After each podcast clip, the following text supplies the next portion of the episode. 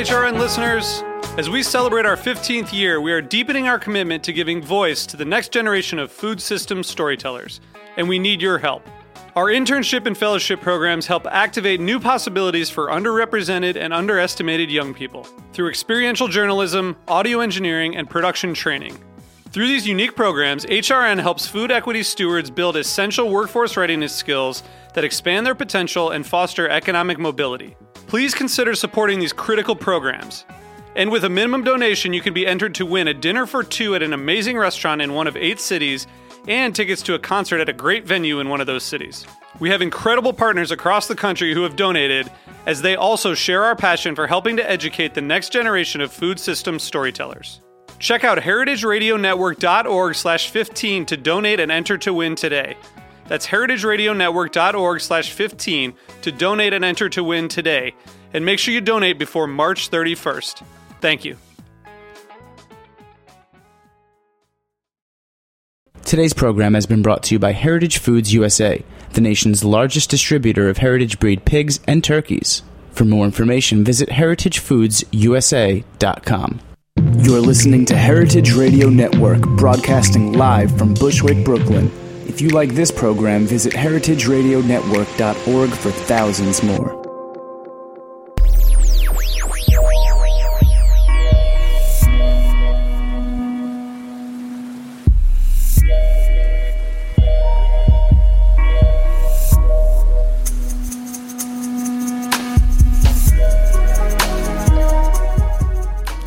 Well, thank you so much for tuning in to the Heritage Radio Network. We are coming to you, as always, live from the back of Roberta's Pizza here in Bushwick, Brooklyn. You're listening to The Farm Report, and I'm your host, Erin Fairbanks. And today we are on the line with Ed Staehr, who is the Executive Director of New York FarmNet and New York FarmLink. Ed, welcome to the show. Thank you.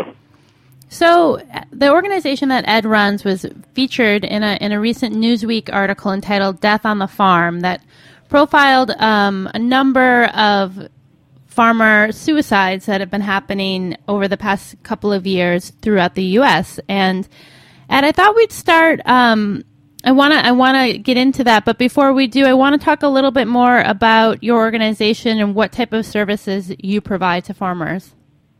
Okay. Uh, New York FarmNet has been around since the mid-eighties in response to there was an agricultural crisis at the time, somewhat similar to the mortgage crisis where values of farmland had appreciated and then the bottom fell out and caused a great deal of stress in the farming community. And FarmNet was created in response to that crisis at the time, but since then, we've evolved into much more than that. We're try- we are much more proactive than in the past. Um, when the program started, when it first started, it was totally crisis intervention and uh, lots of stress calls. But now we get into such things as helping the next generation come back to farm, or if a farmer wants to do something differently, guiding them through the process of developing a business plan to see if their ideas are feasible. Or, and we have two types of consultants, financial consultants who have a background in agriculture and at least a bachelor's degree, and we have personal consultants who uh, work with the family issues, and they all have their master's in social work. And so the two work together as a team because the family issues and business issues are often intertwined, and there are a lot of profitable farms out there that can't make it to the next step because the family isn't getting along. Now, in twenty thirteen, you guys dealt with over six thousand requests for your services. You worked with almost one thousand farms, almost two thousand individuals. Is that are those numbers consistent um, with with where they've been? Are you seeing an increase or a decrease in the need for your, your services? Well, we the increase. The needs change as the agricultural economy changes. When the price of milk was really low, there were there was an increase in calls, and uh, since then the level has been pretty much consistent because we're doing the proactive work instead of requesting something for, well, I'm I need to put together a refinancing package because uh, can't meet cash flow commitments compared to I want to bring my son or daughter into the business. How can I do that? What do I need to do to get started? So it it varies, but that's pretty much consistent with uh, contacts to the office. And they come not only by phone, but by email, and we have both a website and a Facebook page. So I, I want to talk um, a bit about one of the farmers, one of the New York State farmers who was featured in the in the Newsweek article. And I, I remember, you know, hearing this story when I was living upstate. Um, I wonder if you can tell us about Dean, Dean Pearson, and just for folks who aren't familiar with that, give us a, a brief overview of that, which I feel like is probably at the bleakest aspects um, of some of your work. It is, and we do receive some of those calls, and one of those calls was profiled uh, with Rachel, our program coordinator, who talked to a farmer at two in the morning who had a loaded gun. But uh, getting back to the Pearson case, all I know is what I've read in the media, the various papers, but the situation is the farmer felt that there was no hope for the future and uh, didn't thought there were no answers and ended up taking his life, as well as uh, he shot all of the cows on the farm. It was very drastic. And th- you know, that is definitely, you know, at the extreme end um, of of what folks do in any profession when they're faced with an, you know, over overwhelming um, and, and bleak outlook. And, and I think the, the interesting thing about the Newsweek article, they posited a couple of different reasons as to, um, you know, why you might see an increase uh, in this type of activity for farmers. And I'm wondering if you can give us a sense of of the lay of the land now from, you know, the kind of emotional, uh, interpersonal standpoint. Um, I feel like I've been hearing more and more this kind of cry from farmers in the middle, farmers who aren't, you know, selling at a, you know, New York City farmers market and aren't, you know, a huge kind of commodity business. They're, they're somewhere in between. And I feel like that landscape is, you know, the ground is moving a little bit in ways that I can only imagine must be quite challenging to figure out on a day-to-day basis. And can you give us a sense of, you know, what's the vibe out there? What are you guys hearing in your offices? Um, you know, what, what should people be understanding about those, you know, farmers in the middle? Well, in upstate, and um, a lot of what we're hearing and seeing right now is uh, frustration with the lack of good weather conducive for planting. Some farmers feel that they're behind already, they may be getting stressed out, and uh, in some of the farms that you have mentioned, we uh, work with farms who may want to do something different with the farm business or add an enterprise or direct marketing or see how they can improve profitability so they can make a decent return for their investment. Um, and I think one of the things that, for some reason, for, for folks, especially like myself, who are existing in an urban environment, you know, the kind of realities of farming are often kind of hard to imagine. And, and one of the things I think that kind of people miss often is that, that farming is, is a business, um, that, that folks are, are, that's their job, that they're in it to make a living. And can you talk a little bit about what are some of the different, you know, business structures when you're looking um, at at a farm as a business? Um, you know, how would we talk about, you know, whether it's an L L C or it's a sole proprietorship, or what are some of those kind of terms and ways that we here can be thinking about farm businesses and the diversity of farm businesses?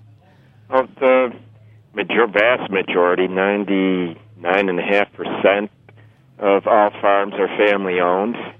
The, there's partnerships, uh, well, sole proprietorships, the partnerships, L L Cs, corporations, and all all of those are, and some of the more complex business structures, such as a limited liability company or an S corporation, are put together to allow for the transfer of the business to the next generation. Someone coming in can, Uh, with a limited liability company, have minimal equity, but still the profits can be divided any way the family agrees to. And that's a huge benefit, which is why we see more, one of the reasons we see more limited liability companies also is that it separates personal from business assets.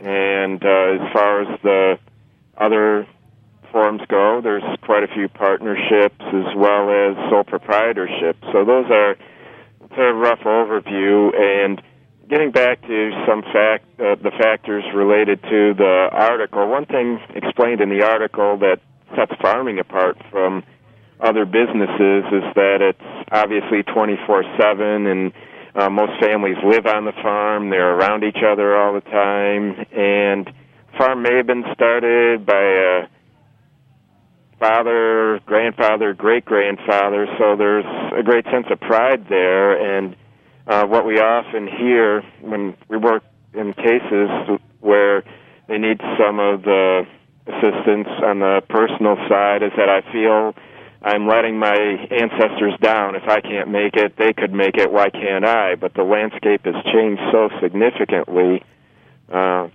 those factors are difficult to take into account. Well, it's so you're not comparing kind of apples to apples. Be, you know, between no, generations. Other businesses, you're not where if someone has a restaurant or a hardware store, they can uh, shut the door on Friday afternoon. Well, not so much with a restaurant, but any other business, and come back the next day or two. They live away from the business, but with a farm, it's entirely different. Yeah, I feel like, like what, you know, just kind of imagining living, working, and spending kind of every waking moment with your your immediate and your extended family. I don't think it takes too long to imagine some of the issues um, that might come up that might be, you know, frustrating. In addition to obviously, the, you know, the kind of benefits of a, that type of close-knit environment. But I think the the tran- the tran- the farm transfer conversation is a really interesting um, space to kind of tease out some of some of these issues. You know, when you're thinking about um, you know, farm owners having that farm being their primary um, investment, those are their their main assets. And and when you want to retire, you know, can you talk a little bit about what are some of the things that farmers face in retirement, in particular when they're looking to transfer their farm to somebody else who's part of the family? Some don't take into the full account what it really costs to live, because the farm may absorb some of those expenses.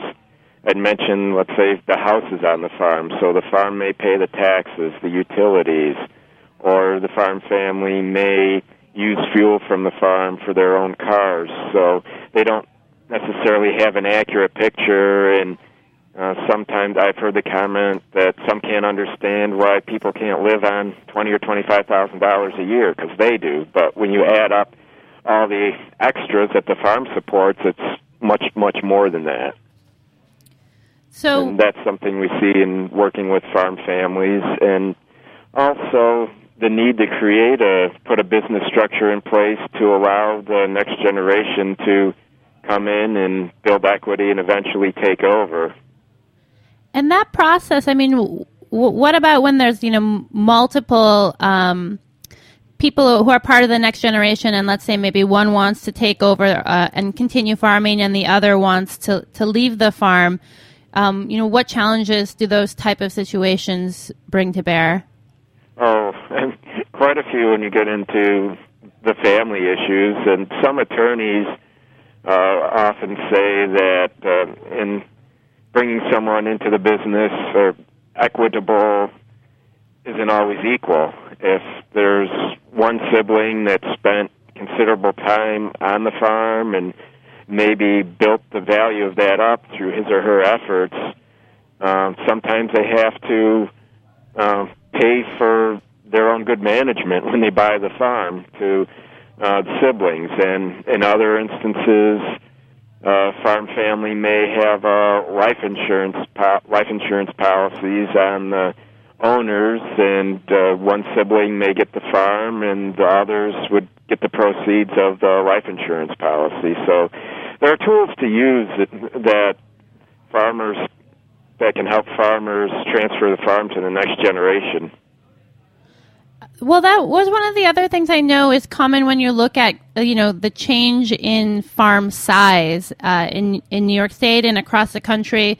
You know, we are seeing farms, you know, the trend is for farms to get larger. I think that's definitely what you hear um, here in New York, is how farms are getting bigger and bigger and the small family farm is being squeezed out. But I was, you know, it was interesting. Um, When one farm is looking to, you know, as as their children grow up, and let's say they have two, three, um, or more kids who want to remain on the farm, suddenly you're needing to transition that business to, you know, creating income not just for one family, but for two, three, or more. And can you talk a little bit about kind of what are some strategies that your team recommends when, when they have the opposite problem, where everyone wants to stay on the farm and wants to, like, you know, make a living off of that, you know, property that maybe was supporting, you know, one family and now is looking to support two or three or more?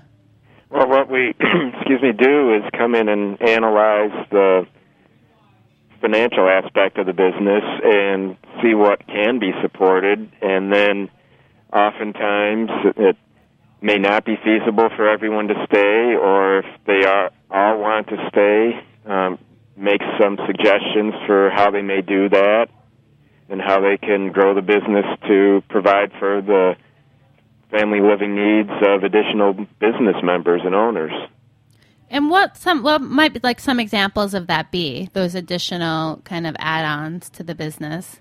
Oh, well, I can give you an example of a family we worked with where the son wanted to come in and he built equity over time in the dairy.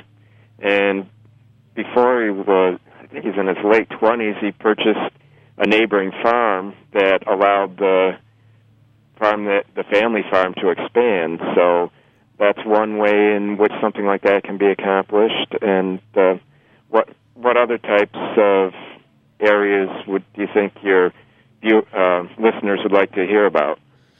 Well, I'm just, I feel like, um, you know, are they bringing different business aspect, like different, um, are they doing different things on the farm? Are they adding different components, or are they just scaling up? So instead of milking one hundred head of cow, we're going to milk one hundred fifty and look to expand doing the same thing? Or is the expansion more diverse than that, where maybe you're going to add some other um, component, or maybe looking to break into a, a direct market as opposed to going into the commodity market? Um, I just want to get a sense of of what some of the options for folks are, or, or what people are generally leaning towards. Okay, well, what New York FarmNet does, Net does is analyze the resources that are available to see if maybe something is underexploited. If, let's say, if there's proximity to an urban area uh, or a main road going through the farm, is direct market, does that fit into the plan, or could that be an enterprise to add additional income? No, that makes and sense. And there's no real one area that people are looking at. It's all, it depends a lot on the location of the farm and the management ability. Some farmers who say that, well, they need to sell more to the public, and at the same time say, I'm farming because I like to be independent and I don't like being around a lot of people. Those two things aren't compatible. So that's what we try and do, is find out uh, what the business and the management behind that business can do to make some changes in order to bring the next generation in and improve profitability and create opportunities. So same as same as any business, you're doing a skill a skill assessment, a resource assessment. You're kind of looking at the the location, the surrounding market, and, and what the options are, and helping people kind of strategically think through those options. Exactly, and seeing what works best for them. We present them with some options and um, help them through the decision-making progress, process, and the ultimate decision is theirs, what they decide to do, and what best fits their goals and objectives. Um, well, we're going to take a, a break in just a moment here, but before we do, I want to touch on kind of the the intergenerational kind of culture aspect. I mean, I think you see that a lot, um, you know, with young kids, um, you know, having different ideas than their parents about, um, you know, what they want their life or the business to look like. And and I'm wondering if you can talk a little bit about, you know, how those issues play out in, in the agriculture setting. Is it the same? Um, you know, I, I just, I can kind of like imagining, you know, you, you listen to different music, you have, uh, you know, maybe are tied more into the digital world, and, and like, what are some of those challenges in the agriculture environment? Um, is it more that there's like an evolution of agriculture that the younger generation is adapting that's being resisted by an older generation, or, or is that not so much the case? Well, sometimes that, that does happen for sure, but there are other instances where the senior generation may realize that's where things are going, and uh, but they don't want to take that on, so they'll have their daughter or son take that on when they come into the business. Uh, one aspect may be precision agriculture, using uh, satellite information to manage fields on a on a grid or a small area, compared to uh, blanket application of fertilizer, just putting nutrients where the crops need it and at a level that uh, will result in the best and healthiest plants. So there's a lot of things that the incoming generation really is implementing that's beneficial, and uh, obviously there's resistance in some cases, but we see lots of opportunity for that to be an area of the business that they take over and build management skills, and then uh, are in a position to take the entire business over. Well, we are going to take just a brief break, and when we come back, I want to talk a little bit about um, your your organization's funding and where that's come from and some of the challenges in recent years. So hang tight. You're listening okay. to The Farm Report, and we'll be right back.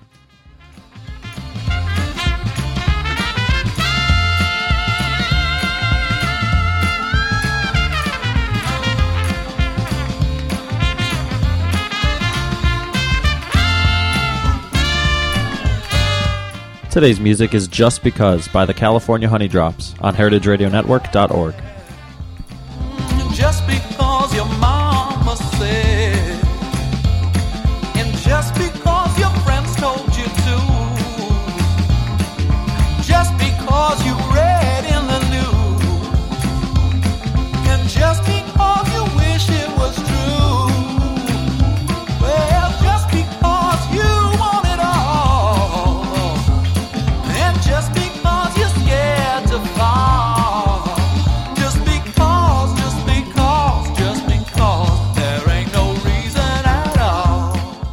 Since two thousand one, Heritage Foods U S A has sold pasture-raised, antibiotic-free heritage meats to restaurants and homes around the country. Our farmers raise their animals with care using traditional methods, guaranteed to produce the very best-tasting meat.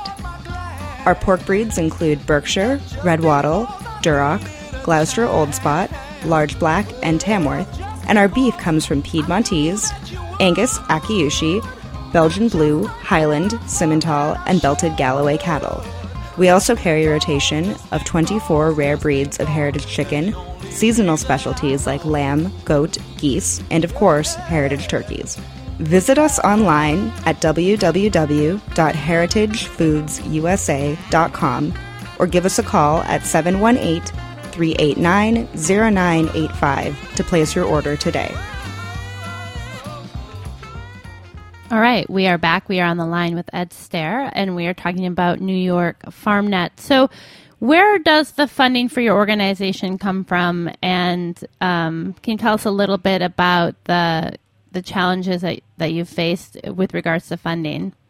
Oh, there, there are always challenges, but for the past two years, the state legislature has uh, restored us to a level where we can have some good impact, and we receive our funding through mostly through the state, through the Department of Agricultural and Markets and the New York State Office of Mental Health. And we work, we provide materials such as annual reports that document our outcomes to and show how the organization is beneficial to the state's economy. There's a return on investment through New York FarmNet, in the way of create areas of creating jobs, uh, increased capital investment by farmers who grow the business and buy new capital items, and increase in gross receipts. So improvements in profitability that result in more tax dollars to the state. So we talk about the way that overall our work with people uh, is the core of what we do, but it results in some pretty significant economic impacts from the investment at the state level. And can you tell us a little bit about, you know, the working with the Office of Mental Mental Health? And And I think, you know, often there is a real stigma to folks who are dealing with mental health issues. And can was it was there resistance from, you know, was that always a clear priority for your organization? And does, do people chafe at that funding, or, you know, do you face some of those kind of stereotypes? Oh, there are definitely stereotypes, and that's why our personal consultants have the title they do. I don't think uh, anyone from the farming community would uh, be excited about calling a social worker. But if we bring in a family consultant, that's much more palatable. And, do you st- and yes, there are stigmas, and there are very few farmers who would drive their pickup into the county office of mental health and risk having someone see their vehicle there, which is why our work is confidential on the, on the farm. And it's always, it's around the kitchen table, and we have a limited amount of time we can work with farm families, but with the funding we receive, the service is free to the farm. Well, I was wondering about that. How do you, you know, I, I can only imagine, you know, when you're when you're dealing with, you know, six thousand plus requests and, and working with so many farms, how do you decide, you know, where to allocate what, what I can only assume are your limited staff resources? Oh, it is a balancing act. We uh, assess if something could be done over the phone. Sometimes there may only need to be a follow-up call or a response to an email. And for some other more serious cases, we try and move things along in a way that are efficient. So it, it does require a significant amount of management given the limited resources we have. And is this organization, I know you guys serve New York State, but is this type of work being done across the country on a state-by-state basis? Is there any kind of federal component to it, or is it really state-by-state or community-by-community? It's state-by-state. Some states have uh, do something similar, but they issue vouchers for counseling compared to having uh, what we have is consultants who work part-time as needed on staff, so that helps in managing the resources where there's not a consistent salary, and we can allocate resources where they're most needed. But in in some of the other states, most of the states who had crisis hotlines and uh, concentrated on those alone have vanished compared to some of the other states who have taken on some more issues that uh, around farm profitability, sustainability, to help farmers into the future. And FarmNet is one that's evolved over time, and we have a board of directors comprised of various aspects of the industry, from farmers to lenders, and someone from uh, New York State Department of Agriculture and Markets sits on the board to guide us in what we do and uh, help us find out where there are opportunities and look at areas we should be getting into and addressing. Well, and I can imagine there's a real benefit to having an organization that already has roots in the in the farming community and, you know, a wide variety of resources to draw on, that so that when a crisis does arise or there is suddenly a shift, you know, you're not a group of outsiders coming to kind of deal with, you know, stopgap measures, but you're really there for, like, maintaining and supporting the long-term um, success and viability of, of the farming community here in New York State. Oh, exactly. And you uh, pinpointed that in, in a way that there's a great deal of trust in the farming community with New York FarmNet, because they know someone, when they call the office, they'll always speak to a live voice. It's not automated. And we staff are on call twenty-four seven. I've taken quite a few calls, nights, evenings, when things are serious. And uh, with that trust, that our reputation is spread, and in a recent in a survey, eighty-five percent of farmers would recommend us to a friend or neighbor. Well, that's which, that's great. That's enviable for sure. Um, definite. Well, I want to, um, you know, we have just another minute or two left, but I want to talk about and give you an opportunity to talk about some of the, the partnerships that you guys have been working on with other organizations to kind of support your work and look at expanding the resources that you're able to offer the farming community. Um, you know, in particular, you know, we've done a lot of work here at Heritage Radio Network with American Farmland Trust, and I know you guys are, are working on some stuff together, so maybe you could share some highlights for us. Sure. We're working with American Farmland Trust on a concentrated project in the Hudson Valley. Submitted a proposal with them, and we've always collaborated very well with American Farmland Trust. We uh, work closely with Cornell Cooperative Extension. We have industry support through various lenders, and uh, someone from Farm Credit Service, um, Farm Credit East, is on our board of directors. So, and we recently partnered with the Family Business Center at Le Moyne College to bring in a national speaker and talk about farm business succession. That's great. So there, it would take a long time to list all the people we collaborate with. Uh, well, and, thanks for sharing some highlights. I also want to kind of shout out some of the the legislators that have been critical to your funding and to your work. I know in your um, your annual report, you shout out Patty Ritchie, Catherine Young, and Bill Maggi uh, as mm-hmm. folks who have been particularly instrumental. Um, anyone else I'm missing there?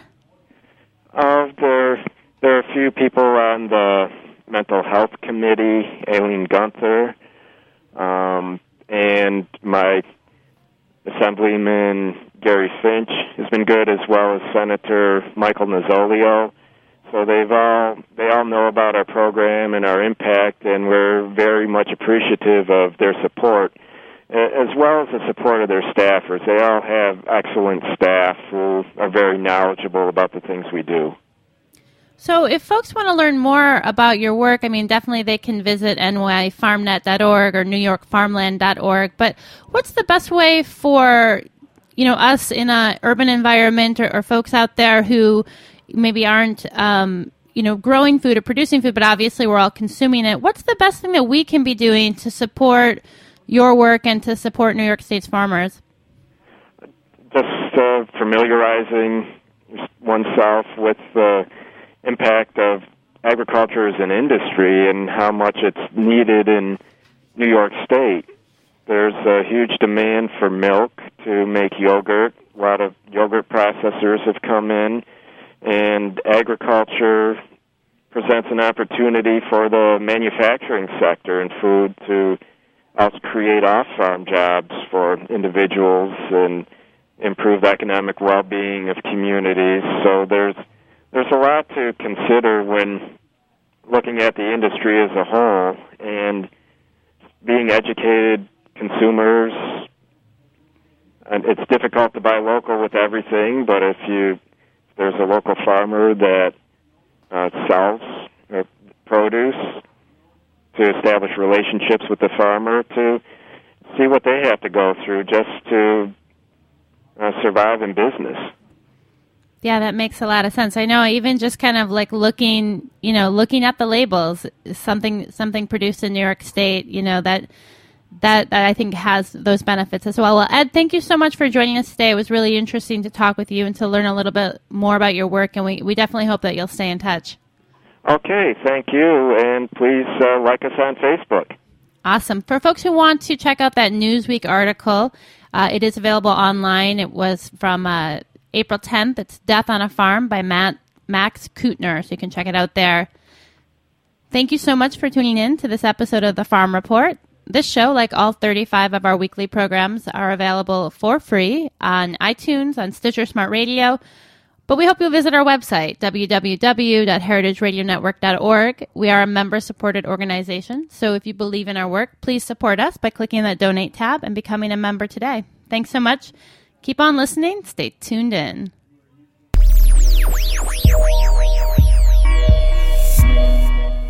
Thanks for listening to this program on heritage radio network dot org.